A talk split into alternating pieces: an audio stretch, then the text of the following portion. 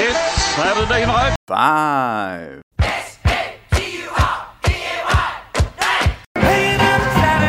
Another Saturday night. Saturday night. Get ready for the Saturday night. Louder.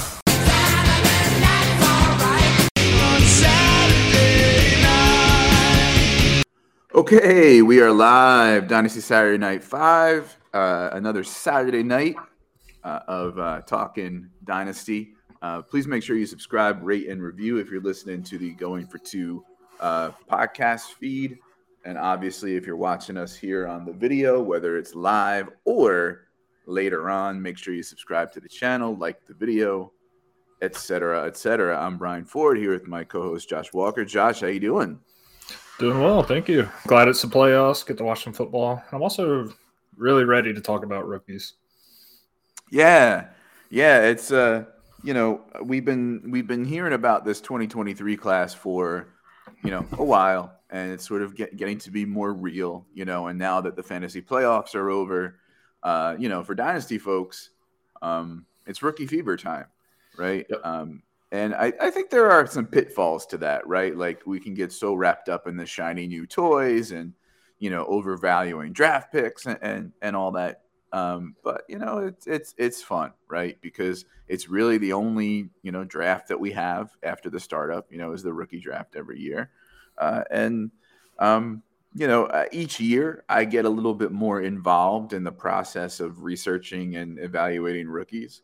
Um, what's how do you go about you know trying to figure out uh, what rookies you like and, and the rankings and, and things like that Well, before this year, this is the first year I'm actually going to dive into a lot of tape. Honestly, before this year, I just found some guys that I really trust and found out that I can trust with college players and rookies, a lot of the campus Canton guys, Mhm. a few of the people from football guys. And I would honestly just read all the stuff they would do and then kind of gauge that based on them and other experts have to say and kind of gauge on the guys I know I like and what type of players I like. But I'm actually really excited to get into looking at tape and actually doing more myself as opposed to just regurgitating other people's uh, content and hard work, which is a lot of what we do anyways. But I'm Sure. excited to do it on my own this time. right on yeah i'm a little different each year i get deeper and broader as far as like the the research that i do but i will i will not uh, pretend to be a guy that like is grinding tape and slowing things down and frame for frame and saying oh well when he twists that way he uses too much of his upper body in the cut and things like that. It, i just it's just not my thing. I don't have an eye for it right? Um, i am just a sponge. You know i just aggregate information um, you know all during college season and, and, and particularly now. Um, and uh, you know i like like you i i look at folks uh, who i trust. Um, you know and sometimes i'll i'll watch them watch the film in front of me you know and, and i think that helps. Uh, other times you know i'll see what they say and then i'll go watch the film after that and say do i see what they see? You know what i'm saying? But I, i'm not a person who's gonna like you know okay let's you know turn on you know roshan johnson's tape you know versus texas a&m and you know slow it down and and judge him that way. I just i'm just not the expert uh, like that. But um, you know, I just uh, aggregate as much information as I can, and eventually just kind of come to my own conclusions. And so, so as far as like how I rank guys and and and things like that, based on you know what I tend to look for in in players, and and so. Um, you know, every year it gets bigger and bigger. I, I- I mean, at some point, I, like I'm gonna have to pare it down. Really, my spreadsheet is already out of control, and and it's January. But uh, but I will say this: um, the the earlier you start, um, the better off you'll be. And so we, we're here starting uh, a little early as well, and uh, that's kind of the the theme tonight is is some of our early thoughts on uh, the rookies. And uh, Kyle checking in. Hey, how you doing? Always good to see you, Kyle. Uh, at Ky- at Senra says on Twitter, and also a, a going for two uh, podcast host, and also I believe the Packers, right, is the one he has a, a Packers podcast, right? Or am I getting him confused with somebody? Kyle's I'm gonna Kyle's sure. gonna kill me if I'm getting him confused with somebody Yeah, live on don't- it doesn't ring a YouTube. bell, but I'm not saying that. That's I know he does a podcast outside of um, outside of going for. I thought it was just a dynasty podcast. Honestly. Yeah, maybe I don't know. Well, maybe Kyle will fill us in and, and chastise me for getting it wrong live on on YouTube. So, um, like I said, it, it is early in the process, and you know uh, these takes are really just you know based on the information that we have now. There's still a lot. Uh, full press Packers pod. I was correct. All right. Um, so you know there, there's still a lot of um, of information that, that we don't have uh, and things that we still need to see. Uh, but uh, but yeah, so let's let's uh, let's get started with um, our early rookie takes, our early rookie thoughts. I'm going to start out and with a sort of broad statement, and then sort of how it applies to the 2023 class, and that is draft capital and landing spot matter. There, I know there are some folks who say it doesn't, and it's all about the talent, and you bet on the talent. And you know, when you're doing uh, rookie drafts before the NFL draft, or, or even before things like you know the Senior Bowl and the Combine and things like that, you know, yeah, I mean, you're you're going, you know, based on what you know and and and with the talent. Uh, but it matters. Um, and right now, when you have no Shrine Bowl, no Senior Bowl, no Combine info, um, it's looking like it's going to matter perhaps more than it has in in other years. One because the class is so deep, and I have a lot of guys bunched together. So what's going to differentiate, you know, uh, Charbonnet from Tank, from Evans, from Tucker, you know, um, from Izzy, you know, uh, is going to be where they're taken and where they land. And also, you know, we have a lot of seniors, right, which adds to uh, the the depth of, of the class as well. And we and and those are folks who you know the early declare um, isn't uh, doesn't apply to them, right? So now we have this group of people who, who who are bigger than usual, and we need to sort of suss out. Okay, sure, early declare box, they're not checking it. What what do we know, right? And part of part of pulling those guys apart and differentiating them from the early declares or from each other is going to be, you know, where they're drafted to and where they land. Let me give you an example real quick. Um, so on Dynasty Fever, we did our first rookie mock um, just this past week. We did two rounds, right? And Sean Tucker went 90th to the Cowboys, right? So lower than uh, so lower than we expected in the computer generated mock, right? And a landing spot that you know you could argue is good if Pollard goes, but you know is not say ideal as if he maybe he went to like Miami, right? So based on that, you know, a, a talent that a lot of folks are pegging in sort of like the I don't know 107 to 112 area is slipped to 205, right? So it does matter, and um, in, in a year when I have a lot of guys bunched together, what's to you know differentiate them from each other? What's going to separate them out? What's going to decide who's the top of the tier and who's the bottom of the tier? I think uh, draft draft capital landing spot is is going to play a, a big role. No, I agree, and I think uh, one of the points I think you'll touch on in a little bit. A lot of the running backs are. I don't want to say similar because they all play different, but I have them ranked very similar. And landing spot could differentiate someone from being, you know, running back five all the way to running back like ten or twelve. There's just on first glance, there's five or six guys right there that landing spot will matter where I put them in my final ranking. So Absolutely. And speaking of draft capital and landing spot, your first rookie thought is Yeah, so this is probably going to be the one of the most, not the most polarizing player in the draft. It's Anthony Richardson, Hmm. and I probably wouldn't know as much how to gauge this, or at least personally, if I didn't see this happen with Malik Willis last year. And the only reason I uh, put those two together is both of them are extremely raw as far as quarterback goes. They are making accurate passes, right reads, handling pressure, all that. But they are also very athletic and very good at running the football. So my way of gauging Anthony Richardson is I'm going to see where the NFL scouts and people who know a lot more than I do decide he goes. And if he goes like first round, then he's probably going to be my quarterback three uh, behind Bryce Young and CJ Stroud. If he falls to like late second, early third, I'm probably going to bump him down a little bit.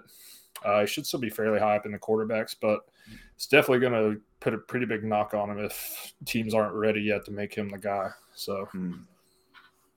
Yeah. So one thing I wanted to say at the beginning of the show was that it's going to be an agree fest tonight because I, I looked at Josh's takes and I'm like, yep, yep, yep, yep, I'm with you.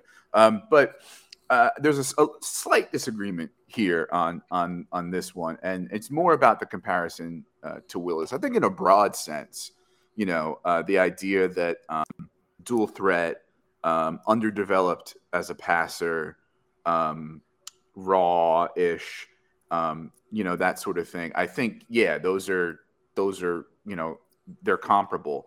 But I, I think when when we zoom in a little bit, we see that you know Richardson is a bigger, more physical runner. Um, I think he's a little more pass first than than Willis was. Although to Willis's credit, he wasn't just a run first like Malik Cunningham or something like that, right? Um, so I, I think there is that that difference there, and um, but I, but I, I agree. You know, uh, when when we went into the draft process uh, last year on the eve of the draft, you know, when everybody was saying Malik Willis is a first round lock, you know, I think people are getting sick of my victory lap. But I, you know, my my prediction was no quarterback's going to go till twenty. It's not going to be Willis, and in fact, he's not going to be a first rounder. And I ended up right. I think the difference this year, though, is um, what's wrong about Richardson's passing is, I think, better than what's wrong about Willis's passing. Yep. First of all, like I said, you know, bigger, more physical, physical runner, younger, so you know, more moldable. Willis was out of eligibility, uh, but what I see wrong with Richardson's passing is not just the inexperience; he's only thrown 66 passes, um, but we're talking about um, touch, you know, adjusting velocity. We're talking about, um, you know, uh, not forcing it as much sometimes. Uh, whereas I think with Willis, from what I remember correctly, there was a, a bit more fundamental mechanical issues that I Mhm. was worried about. I just didn't like the way he looked. Um, now, now that big ceiling Richardson could be really low floor. You're, uh, you Oh, yeah. know, and and I will I will I will say this that if he does go in like the third-ish round, like like Willis does, then obviously I have to rethink what I think of him. Uh, I I don't even think he's worth a, a, first round pick in the NFL. I don't think he should be. I don't think he deserves it, but he's going to be. I think Mhm. you know, and so you know it's going to have to factor into into our decisions. you know. No, I think people are going to see, especially what Justin Fields has done, you know, making up for, you know, in Fields' case, it's more lack of weapons as opposed to lack of, you know, passing prowess. But I think they see that and see that they can, someone might take a chance on him that wants to take a shot on that upside. But yeah, more than likely won't. Mhm. Um, you did you mention? Oh no, I thought I thought you mentioned a, a landing spot uh, for him. I um, so he went in the computer generated mock. He went 16th to the Commanders. Um, I think that's actually a pretty good spot.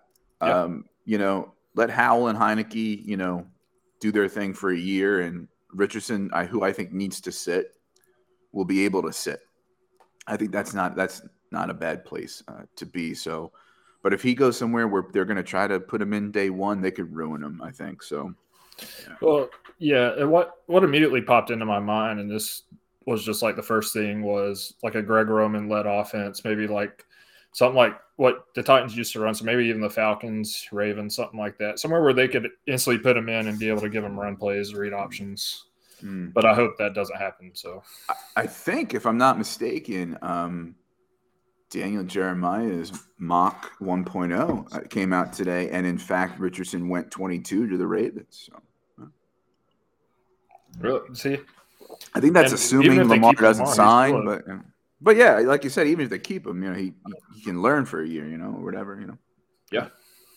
Yeah, or more than a year, depending on like you know, because you could you I guess you could tag Lamar right for a year, let Richardson learn, and then you know, um, yeah, cool. Um, so we talked about the depth of the class. We talked about the running back. So that my my next you know rookie thought is the running backs are deep. They're going to be fun, but they're deep with a bunch of fantasy football RB 2s Mhm. It's tempting to look at the you know the, the number of running backs and get ex- super excited about them, right? But when we look at what the real upside is of some of these guys. You know, what we're talking about is is probably solid fantasy football RB2s, other than Bijan, right? Um, you know, the ceiling on some of these guys is is not quite as high as I think people, uh, especially like the casual fan, uh, might expect. So for me, right now, information we have, I'm going into these rookie mocks with I can get running back later. Yep. Because there's a lot of them, and there's not high ceiling. So that's going to push up the you know got other guys on the draft board. Um, it's going to push up the wide receivers who are not as deep, right? Um, you know, it's going to push up an Addison. It's going to push up a, a, JSN. It's going to push up, you know, if if you like QJ, it, it might push him up a little bit because, you know, in the end, you know, is is Tank at 110 say going to be a huge difference from you know, Zach Evans at two four, two five, like probably not, right? So I think I think for me, it's going to push guys up the draft board. I think it really solidifies Mayer's um, spot uh, as a as a you know for sure first round pick at a tight end premium as well. No, I agree. And that uh, mock we did earlier, I'm kind of surprised Mayer Felder the second round. Uh, yeah, yeah. With all these running backs, and which I'm about to expand on one here in a second. But I, I mean, I've seen good running backs go or running backs on similar tiers go in the third round even. So I'm definitely going to try try and boost up and get a good wide receiver or tight end early on if I can. Mm-hmm, for sure. Speaking of running backs, yeah. So this one is going to be. I can already tell because I've only seen his name pop up on a few people's like websites that I've looked at, like fairly high up above, like in the late twenties. And it's someone I'm going to be higher on. And uh, I just lost my spot. It's uh, Israel Abanikanda. I hope I'm saying that right. Uh, yeah, yeah, yeah. Izzy, Izzy, Izzy. Yeah, I you, you, you have an Izzy fan here in me, so I, am here for it. Yeah, let's hear it. Yeah, I saw, I saw that when I took him in the. But speaking of, we did a little fun rookie mock draft with some people from going for two, and I was able to get Izzy. I think three three oh four. Mm-hmm. So start of the third round, and I'll take that. Honestly, probably going to be taking him in the second round. But yeah, I mean, what's not to like with him? Really, he finished tied for first in touchdowns at Pitt. He was 12th in the nation in yards. And uh, I was looking through Pro Football Network. They were one of the ones that's a little higher on him. And on that site, it showed that he averages 2.46 yards after contact and had 46 missed tackles and mm-hmm. 38 runs of 10 plus yards. So I think there's big playability. There's ability to make people miss. Uh, he should run sub 4 4 in the 40. And I think once the combine comes and people really see his athleticism and really take a look at his film and tape, I think he's going to shoot up uh, the boards. I mean, maybe to the RB like six, seven, eight territory, but even then, I don't think he's going to be there for a lot of people. So I'm going to be scooping in, getting him in the second round, and be very happy. So I, I love him too. You know, um, I'm going to have some slight disagreement here, though. I don't expect under four four at the combine, and I don't think athleticism is the is is perhaps as as, as good as as you think. I I see more of just you know um, accelerating classic downhill uh, runner um, that uh, you know that that is a tough runner.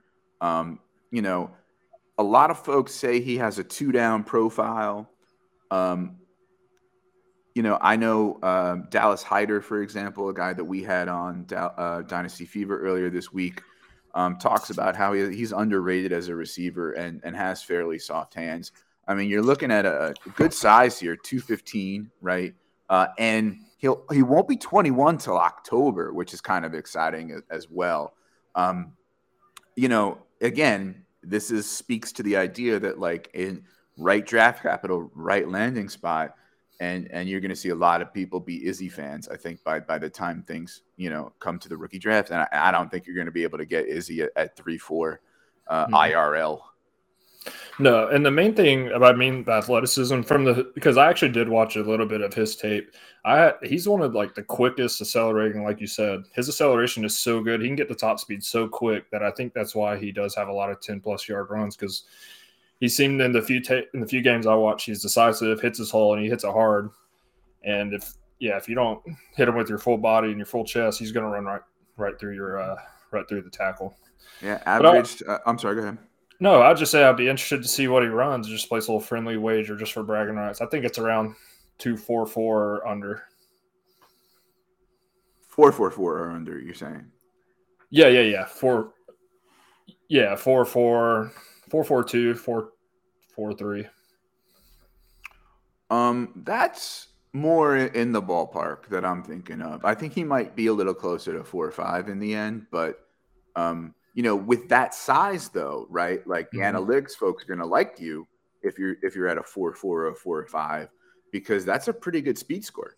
Um, yeah. When you're when you're two fifteen and running like a four four five, say like split the difference, right?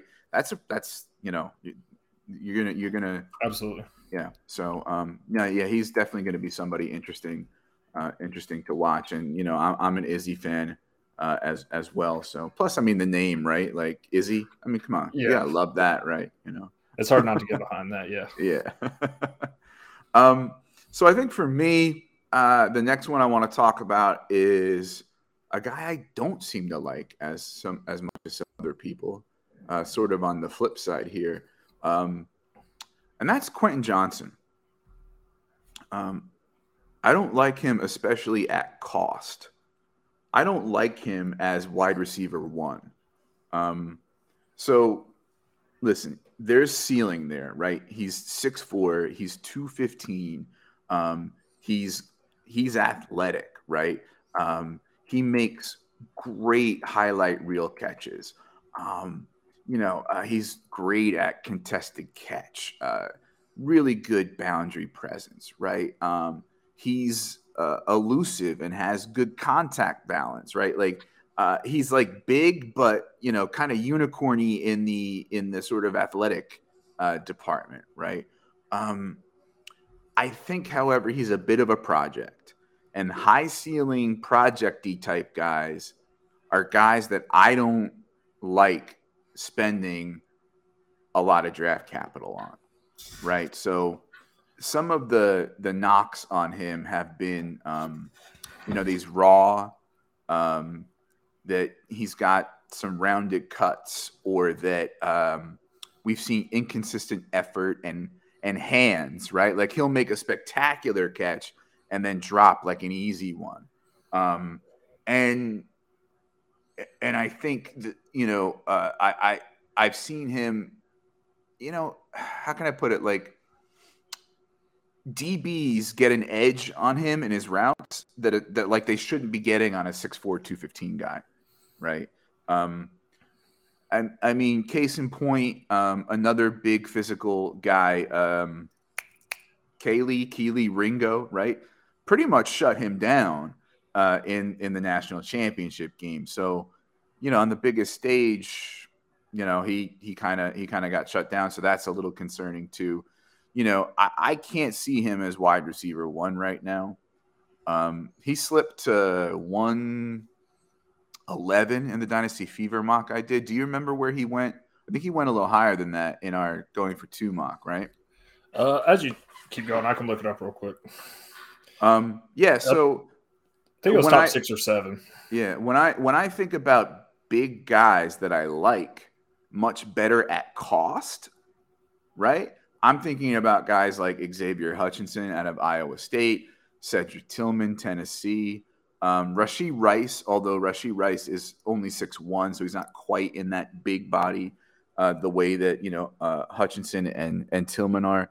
I mean, even a guy like Dontay Demus, right? Like you know, 6'4", 215, just like just like QJ, and and a four star recruit just like QJ. He just happened to be on a I mean, he underwhelmed. I'm not gonna. I'm not gonna say he didn't, but you know, he was on an underwhelming Maryland offense too. That that took a five star, you know, Rakim Jarrett and didn't do much with him. You know, like um, Taulia Taga Tonga Vailoa is not exactly the quarterback you, you want for for those types of guys. So you know, I think you're going to see value with some big guys like the ones I named. Even even Hazelwood, you know, at cost is going to be a, a, better value and and lower risk than than a guy like QJ. Now I could be wrong. Last year, last year Watson was a guy I would categorize this way: big, athletic, uh, raw, upside, projecty, uh, weird hands.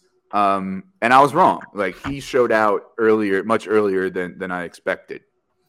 I thought he would take a little longer to develop. Although it should be said, you know, a, a lot of his, a lot of his, uh, you know, uh, uh, production was in the touchdown department, right? And there, it's not like he's fixed every flaw in his game, right? So, I mean, you know, I just, if QJ's there at like 110, 111, I don't know. Maybe I take him at that value. Maybe I, maybe I trade out, you know, and try to get a, another guy later. I just, there's something about it. I just, I just don't love it. And, and, I think people throwing him up there as this like you know unquestioned wide receiver one, which we're going to talk about in a second, is just you know it's just not it. So did, did you find where he went? Yeah, he went one point one seven. Uh, so he went. He was a third wide receiver off the board after Addison and JSN. I think my thoughts. If you're sitting at the end of the first round and he's there, I don't think it hurts to take a shot on him because by that point you're sitting there looking at plenty of RB twos. You could probably get another one, and you're probably teams probably unless you traded for this spot, it's in a good spot, so you could take a chance on someone because theoretically yeah. you might not need him this year. And if you're there on a rebuild, you probably have a few other firsts before this. So, you know, I think into the first round, I think it, you should take a shot on him. Let me ask you this: mm-hmm. You're at 110. You like the landing spot and draft capital for Anthony Richardson. You taking Richardson or QJ? I'm taking Anthony Richardson over QJ. I think. Is it because it's super flex or mostly, mostly, but also, I think because the way Anthony Richardson runs, it's it's pretty uh, it's pretty special. So I think if he gets a good spot with a good coach and a good system, you know, even if he's not the best passer, a la Jalen Hurts last year, you know, you could he could still be fantasy relevant, especially in a super flex league as a rookie. Mm-hmm. So I think I would. So you and I, I think, are going to agree on this next one about who is a wide receiver that we like. Yeah, and honestly, this one's I have I have uh, this person in a tier of their own. It's Jackson Smith-Njigba. I like Addison a little bit, but he has a lot more flaws than uh, I could come up with for JSN. So I, am going to have JSN in his own tier. And honestly, if your name's not Bijan Robinson, Bryce Young, or CJ Stroud, I'm taking uh, JSN over, over everybody else. And the main reason why is as a sophomore on a team with Chris Olave and Garrett Wilson, he was able to put up 1,600 yards at Ohio State with nine touchdowns, and he was the third option. I think people are overlooking this year that he didn't play and just see just how dominant he was as a sophomore. And, you know, yeah, he lacks top line speed. He won't run like a 4 3, but at the same time, he's so good at route running I think he's a better route runner than Garrett Wilson and Chris Olave were coming out, and that was the main reason I liked both of them. Um, I think I think he's just too good, and I think people are just I don't know why they're just not putting him up there. I've seen a lot of places have him as tenth overall, wide receiver four, behind Quentin Johnson and Addison, mm. and I'm just going to be. like I said, if I'm not in the top three, I'm going to be taking JSN every chance I get. He's going to be my guy this year. I feel like kind of like Olave was last year. Yeah, I, I have some slight disagreement. I, I don't know that I that I love his route running as as much mm-hmm. as you do. I'm not saying it's bad, but I think it needs more polish. I don't think it's at the level that Olave was at. Um, but uh, but your point about you know, listen, you know, here's here's a, here's a guy who, you know, produced with like big numbers on a team with Garrett Wilson and Chris Olave, who are in people's, you know, top 10, 12 dynasty wide receivers right now. Uh, and who, for what it's worth, not that they're going to say bad things about him, they say he's better than them. Um, yeah, I just, you know, I think the the sort of weird 2022 that he's had um, has has made people back off a little bit, and I think, um, you know, Quentin Johnson's development because you got to remember this is like with Quentin Johnson, if I'm correct, like only the fifth year that he's played organized football, right? So, um, you know, when he's taken a step in, in his development. So, you know, with a weird 2022 and that's when, and, you know, and Addison sort of staying, you know, safe and, and, and, you know, and, and, um, and, you know, productive and not taking the step back. I mean, JSN kind of got lost in that shuffle. And for me, he's wide receiver one, unquestioned. Um, you know, uh, the only thing that would make me maybe put Addison like a tick ahead of him is if he gets a really bad landing spot that I that I just don't like. You know, the crowded wide receiver room or a bad quarterback and in, in a in a very vanilla offense or something like that. But yeah, I think, and I think also folks are a little a little um, uh, sleeping on him as far as what he can do as a deep threat. Um, you know, I, I don't I don't lump him in with even Addison, but but especially guys like you know Josh Downs or something, or as as like a slot guy, right? Like even though he'll operate out of the slot a lot, like he's a little bigger and better at at you know at at deep uh, as a deep threat than a lot of slot guys are in the in the NFL, and so um, yeah, I, I love. He's 21, right? Like you know what's not to like, right? Like I I love JSN, so you know plus one, uh, plus one there, yeah. Uh, looks like we Lost Josh? No. Is he back? Hey, he's back. Sorry. It's all right. It happens. Um, technical difficulties, but yeah, I was just waxing poetic about about JSN and how we're we're both on on on team team JSN. Uh, um, so let's see here. Where do I want to go next? Um, we're going to talk about two more divisive uh, prospects, one for me in the quarterback range and one for you in the wide receiver range. I'm talk about Will Levis. One thing that's important to remember about rookie process and rookie season is it's super early right now, right? Like it's January 21st. You know, we don't have um, a whole lot of information, right? Um, so you shouldn't get take lock, right? Like where you either fall in love or hate a player and it kind of you know sits in your brain and and uh and just sort of blinds you to new evidence right? You know um not sticking to your priors too much. Not gaslighting yourself into like you know that your judgment was maybe super wrong but you know incorporating new information and new, and new data into the process. I i know not to get too personal or whatever but um, folks may know I'm I'm autistic, and one of the executive functioning issues that a lot of autistic people have, including myself, is it's hard for us to get off one line of thinking, right? Mm-hmm. Which I think contributes a little bit sometimes to when I'm slow to raise guys, particularly rookies, up, up my board, or you know, or, or you know, kind of am slow to you know lower guys that I love and and and that sort of thing. All that said, at the moment, right, I want nothing to do with Will Levis. You know, this idea that Will Levis is Josh Allen, I think we need to just we need to we're losing our, our, our minds here, right? Yes, are are they comparable in sort of you know uh, skill set and that you know Allen coming out of college was considered projecty and kind of raw? Yes, but it, it also should be said that Allen is very much uh, um, an anomaly with that kind of jump from raw in college to you know elite, especially at the quarterback position, right? Um, Will Levis is going to be compared to Anthony Richardson a lot because they're both, um, you know, have passing flaws but are athletic and, and can run well. Um, you know. I, listen, he's got a big arm, right? Um, the rest, I just I, I I just can't get on board, right? It's hero ball, it's hospital balls, it's bad decisions. Um, it's even when he runs, opening himself up to big hits, uh, uh, you know, extending plays too long, uh, and not throwing the ball away, which also leads to interceptions and you know and Endor taking uh, big hits.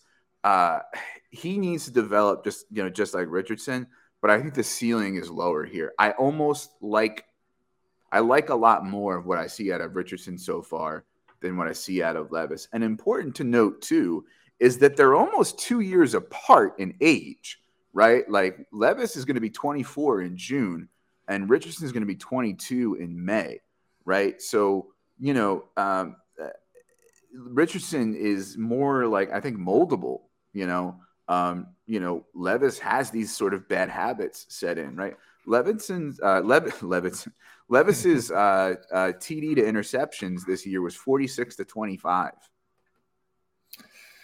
You know, like like come on. I understand that like his offensive line wasn't great or whatever, you know, you know, but they're both playing against SEC defenses. Like I want nothing to do with Will Levis at the moment.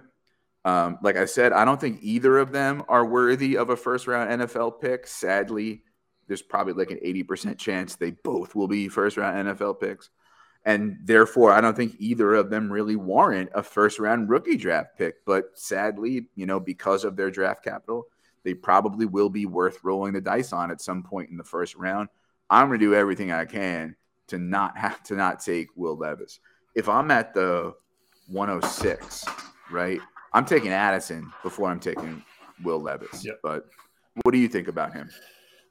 well, I, I couldn't tell if it was like a bit or he was being serious, but there's a video that I saw going around that Will Levis puts mayonnaise in his coffee. Oh yeah, another reason to hate So, him. I mean, that right there is enough for me to say I will. No. You're on my no draft list. You're probably ahead of Gabe Davis. Like I will never have him on my team just for that. But even besides that, everything you said, I agree with hundred percent.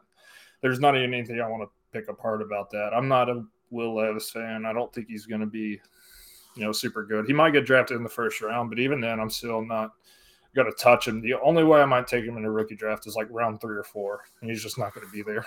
no, yeah, I don't. So- I mean, the only way he's going to be there is if he if he gets the Willis treatment in real life. You know what I mean? Which does, even then- look like it's going to happen. even then, I'm that just is proof to me that he's not even going to make it my fifth, sixth round rookie draft. Yeah. So, um, interesting though, I was told, I haven't looked it up to confirm, but I was told, which breaks my heart and yours too, Michael Mayer is also a mayonnaise and coffee guy. No, that's that's you know someone from USC or Michigan put that out there to hurt his draft. stock. that was a personal attack against Notre Dame. that is He does not that that. propaganda. It is. I don't. I don't believe it. Hold on, we have a we have a, a, a, a Canada information here. So Kyle saying if Will Levis was Canadian, he would pronounce his name Levi. Okay, I I can buy it, and and and of course uh, he would say that he's on a football organization, uh, and he's going through the development process uh, as well. Yeah. Uh, not sure that would change his dynasty value, Kyle. I don't know. Yeah, no, I don't think so. I think he could he could he could pronounce his name anything that he wants. He could pronounce his name Favre, and I and it's not it's not happening. But yeah. uh, and so you have another divisive uh, uh, prospect with on field and off field uh, issues. Uh, what's your take? Yeah, so this one's Kayshon Boutte. Before any of this started, towards the end of the college football year, I thought I was going to be really high on him, and I still might be. But he is one of those guys who's also a little polarizing. Um, but the main thing I'm worried about, or not even worried about, the main thing that just I was thinking about here, this whole he was supposed to go back to LSU. Now apparently comes out there's some sex scandal uh, between him, and some coaches, and I'm not going to really get into that. But rumor has it he was asked to leave after declaring he was going to stay back. And that in itself, I think, is going to be a red flag to a lot of teams that the LSU just didn't want him there Mm. and kind of forced his hand to go into the NFL. Uh, if they look down on this, he could fall a few rounds. Uh, they might question his integrity, all that stuff. And I don't really think, you know, that's as big of a deal as a lot of people make it. But I do think if he drops in the NFL draft or if people just kind of forget about him, I, I'm going to take a shot on him later when he falls to a discount because I think he has potential to be a top five wide receiver in this class, maybe even top three, just given his skill set. Sure. Yeah. But I'm just going to monitor his pre-draft interviews, all this stuff, kind of see how he handles it all, how he handles the questions, how NFL teams evaluate him, and if he goes into the first, you know, first or second round as a, you know, high end wide receiver draft capital, I'm going to bump him up, Mhm. Maybe even ahead of Addison, just because I have questions about him. Mhm. But it will be interesting to monitor that as we go forward. So that's going to be one of the things I'll be watching the most. Hmm. Yeah, yeah, Boutte is is very interesting. So you know, six foot one ninety as compared to Addison, six foot one seventy five. he'll be he's 20 on draft day, but you know he turns 21 in May, Mhm. uh, and Addison's and Addison's 21. Um, you, you mentioned the off-field stuff with the sex party. Um, it's interesting because I haven't heard much since. Mm-mm. Like that thing Me got either. posted, the rumor came out. Like a, a couple of the LSU staff who were supposedly involved in it are gone now too. You know, and then coincidentally, you know, Boutte's like, ah, I changed my mind, I'm coming out. But there hasn't been much since that substantiates it or, or doesn't, right? Um, you know, the NFL, uh, as much as we have uh, a lots more information than we used to, and there's lots more rookie experts out there to to pull info from and that sort of thing, and and you know, there's lot there's lots more you know football insiders than there used to be and that sort of thing. The NFL has the best information, Mhm. right? They they have information sources that we don't have. They're gonna do their their their their best. They're gonna do their due diligence. They're gonna investigate everything. Um, and like you said, interviews are gonna matter, and we'll see. We'll see what they think of of Boutte. I think you know the NFL will be a lot more forgiving in 2023 to an alleged sex party than they were several years ago to um, photo evidence of somebody wearing a gas mask bong, right? Laremy Tunsil yeah. you know like so i don't know you know i don't know how much it's gonna how much it's gonna matter what i do know though is that people have added on top of that some on-field concerns Mhm. um, with Boutte that he didn't really adjust well to his new slot role particularly early in the season he seemed to like regress um, i don't know i know you know uh, dallas pointed out on on dynasty fever that we have to also take into account the ankle thing and that he had surgery in the off season. So, you know, um, I think he's he's he's a guy like a lot of folks in, in this class who's who, yeah, as you as you said, draft capital landing spot is is going to matter, and um, and and that that will depend, you know, unfortunately, uh, at least somewhat on on this whole you know sex. For what it's worth, someone goes to a sex party. I I, raise them in my rankings, but that's Yeah. just me. Yeah. No, and so one quick comparison that kind of just Yeah. popped in my head. Do you see him mm-hmm. kind of being like this year's Kadarius Toney? You know, people always not so much skill in how they play, but more so like they talk about his upside, but there's also always on the field issues, team issues. Hmm. You know, being injured when he's you know not actually maybe injured. People say so. That comp just kind of popped in my head, and I hope he sheds that comp because I Hmm. you know I hope he does a little The, better. the difference for me there is that um, Boutte's been a devy darling like Mm. for a couple of years. I don't really think Toney was. That's fair. And go and going into the NFL draft, Toney was uh, NFL scouts like him more than the fantasy community, and I don't think that's true with Boutte. Okay. Right. And Yeah. also, Toney's issues are present now in the NFL. Right.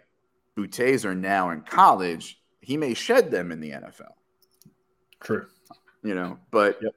either way you know certainly he has the potential to be uh pardon the pun hamstrung uh by by this stuff Just and, had to. and, and end up end up you know struggling in the beginning of of his career like like Kadarius Toney right so, Yep. um all right so uh my final rookie take and I'm going to do my best to not go on for an hour um partly because I'm autistic, but also just because, you know, whatever. I love going really deep. I love sleepers. I love, you know, my spreadsheet with, you know, 40 wide receivers on it. And and I love pulling names out of out of out of the hat and saying like, watch out for this guy, keep this guy on your radar. Blah, blah. And and that list could go on and on and on and on and on and on and on. Right. Because part of rookie fever is, I think, especially early in the process, finding a reason to like everybody. right? Uh, Yeah. You know, you know, look looking for the possibility that some of these value guys or off the radar guys could shine, right? So I'm going to give you a few names uh, to, to watch for, um, mostly in the positive sense that I don't that haven't been talked a, about a whole lot, but I think should start to get on on people's radars. One thing that uh, uh, with that's not on the sheet that I'm just thinking of now is um, you know, uh, Zach Evans and Zach Charbonnet, right? Um, this this I want folks to keep their eye on more for like which Zach is going to end up on top, right? Evans, devy darling, that now all of a sudden is fun to hate, and I see reasons why, right? But I also see reasons why that there's elements to his game that have, st- that are still there, and there are reasons to like him, right? Uh, Charbonnet, however, another interesting story, right? Breaks um, the freshman record at Michigan for touchdowns with 11, has a weird sophomore year, right? It's 2020, it's the COVID year.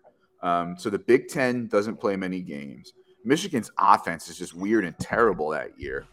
Hassan Haskins winds up sort of overshadowing him, and he has a, a very low production year, right? And he's a California kid, goes back to Cali, goes to UCLA, puts together two very good years.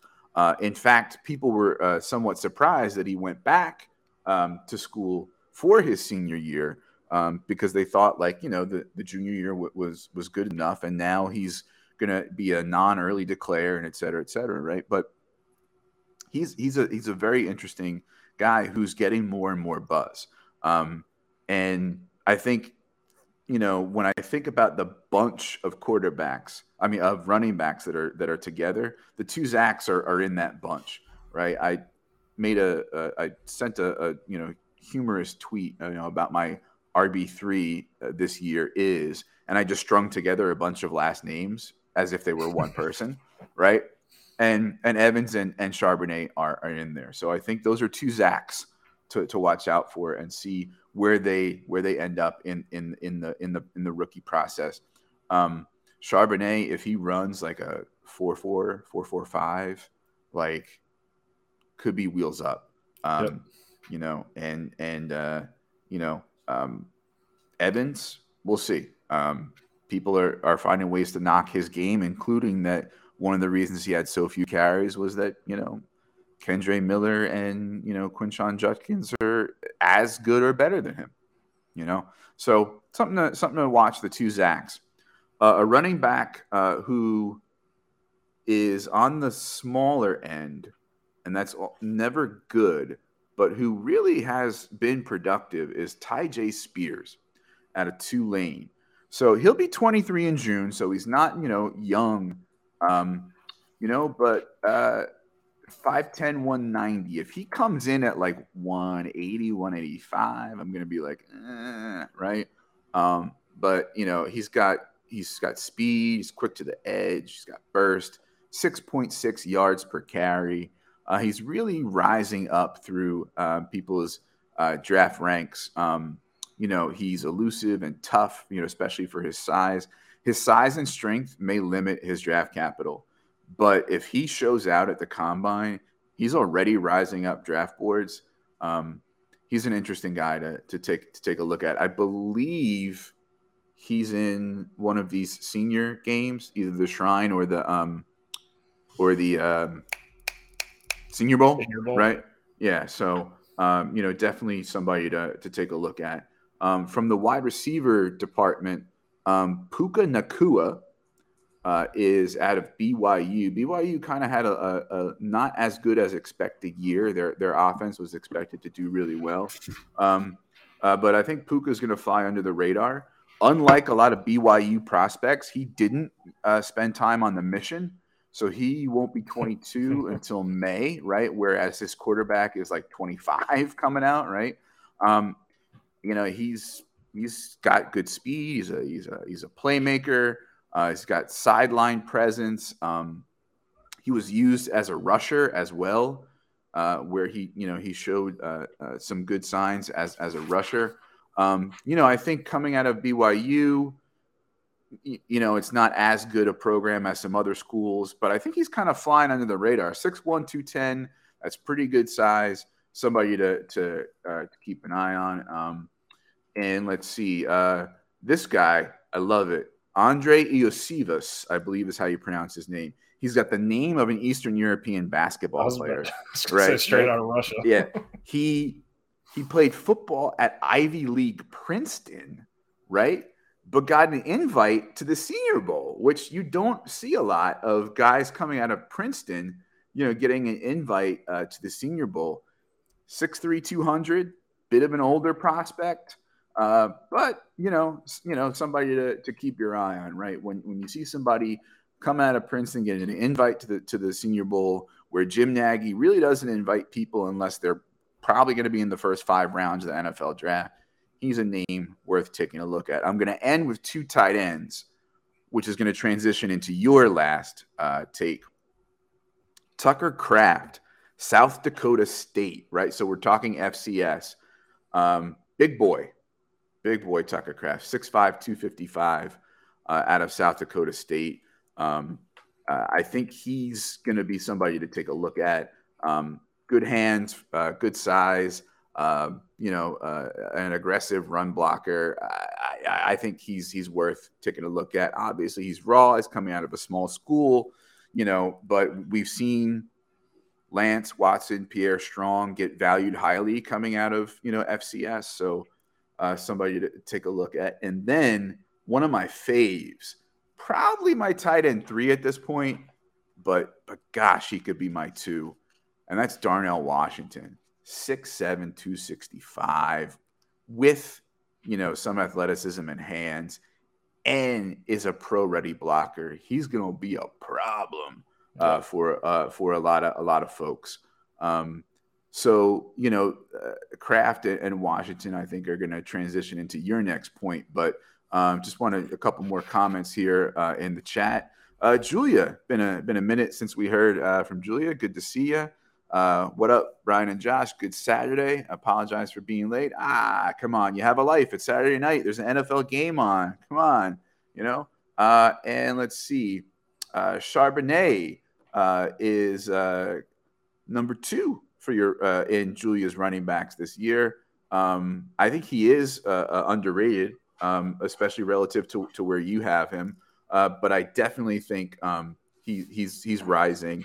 Um, second round remains to be seen. I think with, with, running back in the NFL, I think he's more likely to be like a third rounder, you know, fourth rounder maybe. Uh, but I don't know. What do you think, Josh, about about that? Uh, yeah, on your point between Charbonnet and Evans, I, I think Charbonnet is a little underrated with his hands from what I've seen and read. He has pretty good hands for his size, so I think he's going to show out, and I, I like him more than Zach Evans on that. But I think you're right. I think it could be like a third round. I don't know if he'll get pushed up to the second round, but even third round is really not that bad for him. Mm-hmm. And uh, Julia yeah, also, two, Julia also asking us about Izzy Abanikanda you're late. You missed it. You we we had an Izzy Love Fest earlier, so uh, um, I think you might like that. And then she's asking how we compare him to DeWayne McBride. Um, you know, uh, yeah, there's a concern about DeWayne McBride. You know, with the with the competition. I just think that Izzy's just overall better. You know, um, DeWayne McBride doesn't have, I think, the soft hands that you know for the receiving game. I think he has probably even less athleticism, you know, pure athleticism than than Izzy. But I like him. I happen to like McBride. You know, um, you know, for me, he's toward the end of that tier of running backs that are like, uh, like these all all these guys could go like late second to early fifth, right in the NFL draft, and and draft capital and landing spot are going to matter a lot. For what it's worth, McBride led the NCAA in rushing, you know, this year. Um, you know, good physical runner, uh, probably a two down profile. But um, um, what do you, do you know? Uh, have you looked a little, uh, much at, at McBride? He's not exactly a guy that a lot of people are talking about. I haven't yet. I've seen the name pop up, and he's definitely on my list for like tape to watch. But mm-hmm. I yeah, had him as C to C. That's why I kind of already knew about him. Yeah, he was first in rushing, but I mean, Izzy was 14th and tied for first in touchdowns. So mm-hmm. a lot better at missing tackles, catching the ball, like you said. Mm-hmm. So I'll, I'll take Izzy over. All right, so I ended my my spiel with uh, with Tucker Kraft in Washington as far as tight ends, um, which leads us into your last uh, rookie take. Yeah, so I think this tight end class, you know, everyone was talking about last year's class having a decent bit of tight ends. I think there's not as many prospects that are like be drafted in rookie drafts, but I do think there some of them are being slept on this early at least. You know, starting with one of my favorite players, Michael Mayer.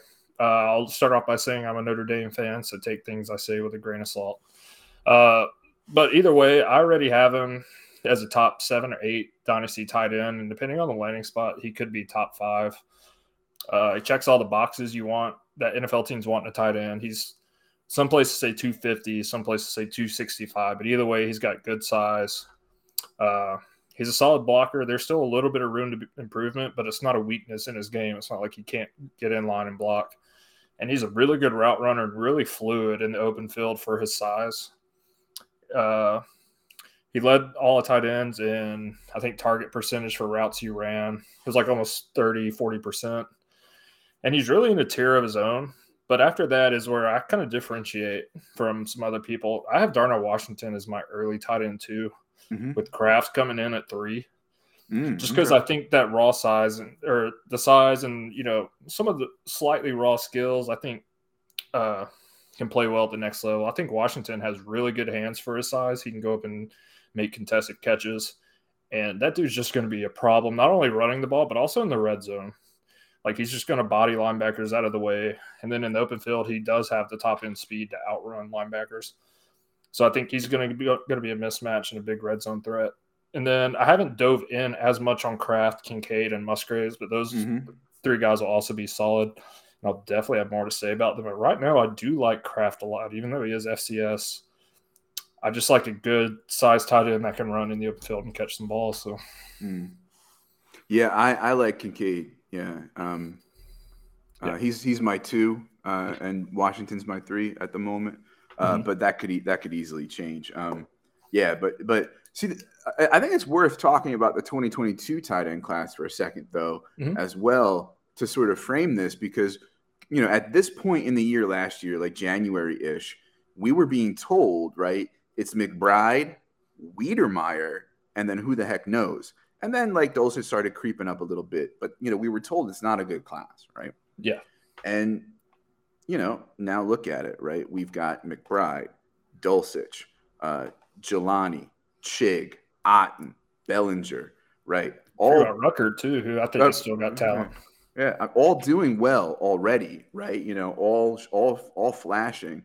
Um, and so Isaiah Likely, I forgot, right? Mm-hmm. So, you know, um, tight ends? I don't know. Since they take a long time to develop uh, who knows right? Like we could be you know we're looking at this class and going eh it's mayer a few other guys and not much.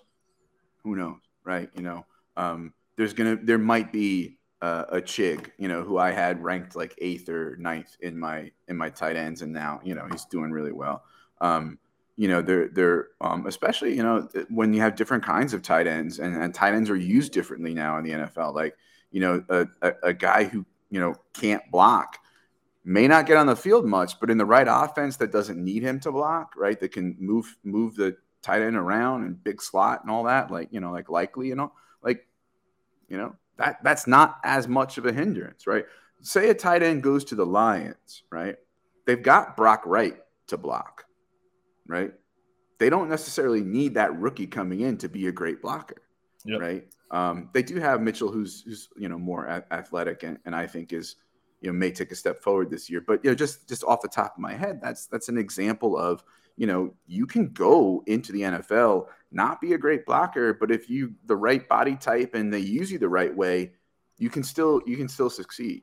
On that on that point, just picture next year Brock Bowers going to the Dolphins, who ran Gesicki in the slot, you know, 75, 80% of his routes. Just imagine Brock Bowers and so, I mean, like you said, Brock Bowers is not very early on. He's not coming out this year, but next year is he's a well, smaller tight end. So, you know. one thing that makes me worry though is, um, not just the presence of Tyreek Hill, but the new coaching, the new offense didn't really use Gesicki well, right? Um, he kind of became a, a, an afterthought. I think Gesicki as a free agent is going to go somewhere that uses him well, and I think is a very good value right now. I think is a very good buy low. Yeah. So I would be worried actually if if Bowers made it to to Miami. But then again, he's Brock Bowers, right? And you know he's a beast. Yeah. So you know who knows? And right? I think he's already. I think he's already a better receiving tight end, just pure like going out there and catching passes, run after the catch thing Gesicki. But he does like all those intangibles. And the only reason I say that is I think if a team goes like that, goes out and gets a guy not willing to block, I think they're going to figure out ways to use him in their offense as opposed mm-hmm. to McDaniel's coming in Gesicki already or something like that. So All right. I listen, I have to be accountable. I can't hide this in the chat. Um, Brian, are you still high on Brevin Jordan in this coming season in Houston, or are you dropping him in your tight end dynasty ranking? So we talked a couple times this year uh, on the show about like losses, you know, taking big L's and where we've been wrong and disappointments and that sort of thing. Yeah, Brevin Jordan is one of them. Um, was it really good process to have a day three tight end that wasn't super athletic? Get excited about him as much as I was? Probably not. Um, you know, uh, the thinking going into this year about liking him was that he flashed, he showed growth. Uh, Mills showed growth, uh, and that you know um, when you throw in Nico and Cooks, and that they would add a, you know a better running game to use play action, right? That and he had chemistry with Mills, that he could take a step forward. I wasn't, you know, but I was wrong, right? Uh, I will say this though yes, I have dropped him in my rankings. Uh, he went from like 12 or 14. Now he's in like the mid 30s, right? Um, tight ends take a while. You know, next year's mm-hmm. his third year, right? We see a lot of tight ends in their third year, you know, break out or, you know, figure it out or that sort of thing. He's going to have, we would hope, a better quarterback, uh, maybe Bryce Young. Um, we would hope, you know, a, a, a better coaching staff. Uh, we would hope the overall offense will improve. They'll probably add a complement back uh, for Pierce and maybe a, a, wide receiver. A lot of folks are mocking JSN or Addison to to Houston. So, yeah, I mean, I, am not. Listen, was I wrong? Yeah. Um, is it very possible that better days are ahead? Yes. So that's my honest take on on on my my Brevin Jordan failures so far. No, I, I agree. And I think that offense was so bad this year, a lot worse than people expected. I think Bryce Young stepping in, they're automatically going to be considerably better than they were this year with Mills. Mm-hmm. So. All right, so let's land the plane here. Any any final thoughts about uh, 2023 rookies so far? Anything that we didn't cover? Any sort of advice or anything you want to give to folks? Um, just keep watching because this is on, honestly the very this week was the very first time I've actually dove into the rookies because I've been trying to wrap up, uh, you know, the playoffs, all this other stuff, and we're just now getting back into it. So just stay tuned. Opinions are going to change by the end of the draft before the season. I might have a completely different take about some of these guys. So, mm-hmm. yeah. plenty of time would, to change. I would say, you know, I would ditto all that. I would also say beware of narrative and I'm mm-hmm. guilty of it sometimes too, right? Um, but uh, you know, people want certain prospects to succeed. People have the narrative in their mind already that it's a riser. So you know, you know what I mean. But mm-hmm. just go on as much sort of raw, basic information as you can, whether that's a film grade or an analytics number or whatever it is, right? Like, um, try to cut out the noise as, as much as possible because we're going to have four months now where all we're going to do is bicker on Twitter about these oh, rookies. Oh, yeah. oh, yeah, absolutely. I'm yeah. ready for it. yeah. All right. So, uh, if you're listening on the Going for Two Live uh, audio podcast feed, please subscribe, rate, and review. If you're watching us here on the YouTubes, whether it's live or later on, please make sure that you subscribe to the channel. Click the thumbs up to like the video and turn on those notifications. Um, also, uh, you know, going for two has a whole family of content. We've got articles on the website, goingfor2.com, with, you know, sort of our off-season schedule now going to be like player breakouts and prospect profiles and, you know, uh, free agency articles and, and, that sort of thing. Uh, we still have podcasts going, including ours, including Dynasty Gambit on, on Thursdays. Um, uh, and others speak on it on Tuesday. They do a great job uh, on, on, on speak on it. Um, so uh, and obviously others too that are that I'm that I'm you know forgetting. But also when you go to goingfor2.com on the bottom right, you'll see the little purple thingy like with the Discord logo. Click on that, hop in the Discord. The Discord itself is free. There's hella channels where with a lot of uh, talk, whether it's redraft, dynasty, devy, props, DFS. Um, you know, we're to run mock drafts and mock rookie drafts uh, in the mock draft channel. You know, so um, you know, there's going to be links to those drafts in that channel. So, you know, make sure you, you, you join the Discord. It's it's a really good place to be. Um, time for plugs. Uh, Josh, tell us where folks can find you. Yeah, you can follow me on Twitter at Rotonaut, R O T O N A U T. And uh, yeah, also hop in that Discord. I just joined an orphan. There's a bunch of open leagues. Try and get in a league. You know, I guess me or Brian or something. There's plenty of opportunities to have fun and talk football in the Discord. Uh, yeah, you can find my all season articles at goingfor2.com. Uh, I just updated my dynasty rankings, but I need to go through and do them again. So I'll keep updating those through the off season. Right on. Oh, which reminds me that um, we're also going to be adding uh, rookie rankings to, to, to that dynasty rankings page. Awesome. So yeah, so please make sure that you, you take a look Yep. at that, uh, which is ongoing for 2.com, which is also where my dynasty rankings are. I'll be writing more now that it's the off season. Um, you know, I don't know exactly what yet. Maybe some free agency running backs or um, uh, uh, you know prospect profile, something. I'll, I'll be writing more uh, than I used to. You can find me at Twitter at ffjunkie underscore. You can also find me um, uh, at um, on the Dynasty Fever podcast at Dynasty Fever Pod on Twitter. We record on Wednesdays and it drops on Thursdays. And you can find me being really mad that people don't tag folks uh, OTC on Sleeper. Did you catch that one, Josh, or were you distracted? I'm responding to Julie on the YouTube channel. so yeah, you caught my ADHD right in the worst No, spot. it's, it's okay. It's probably it's probably better. and, I, I, to- and I had a typo. Oh my goodness. Yeah, tag discipline, guys. Come on. Yeah, come on, let's go. Team, team tag discipline. Don't get me started. All right, folks, uh, that's a wrap. Thanks for watching. Thanks for listening. Thanks for being with us. We will see you next week, 7:30 uh, Eastern, live on the YouTubes, and of course later on on your podcast feed. Go Irish. By the way, I googled mayor and the mayonnaise in the coffee. Nothing came up. Okay. Yeah, I told you. Hmm, we'll see. Fake news. All right, take care.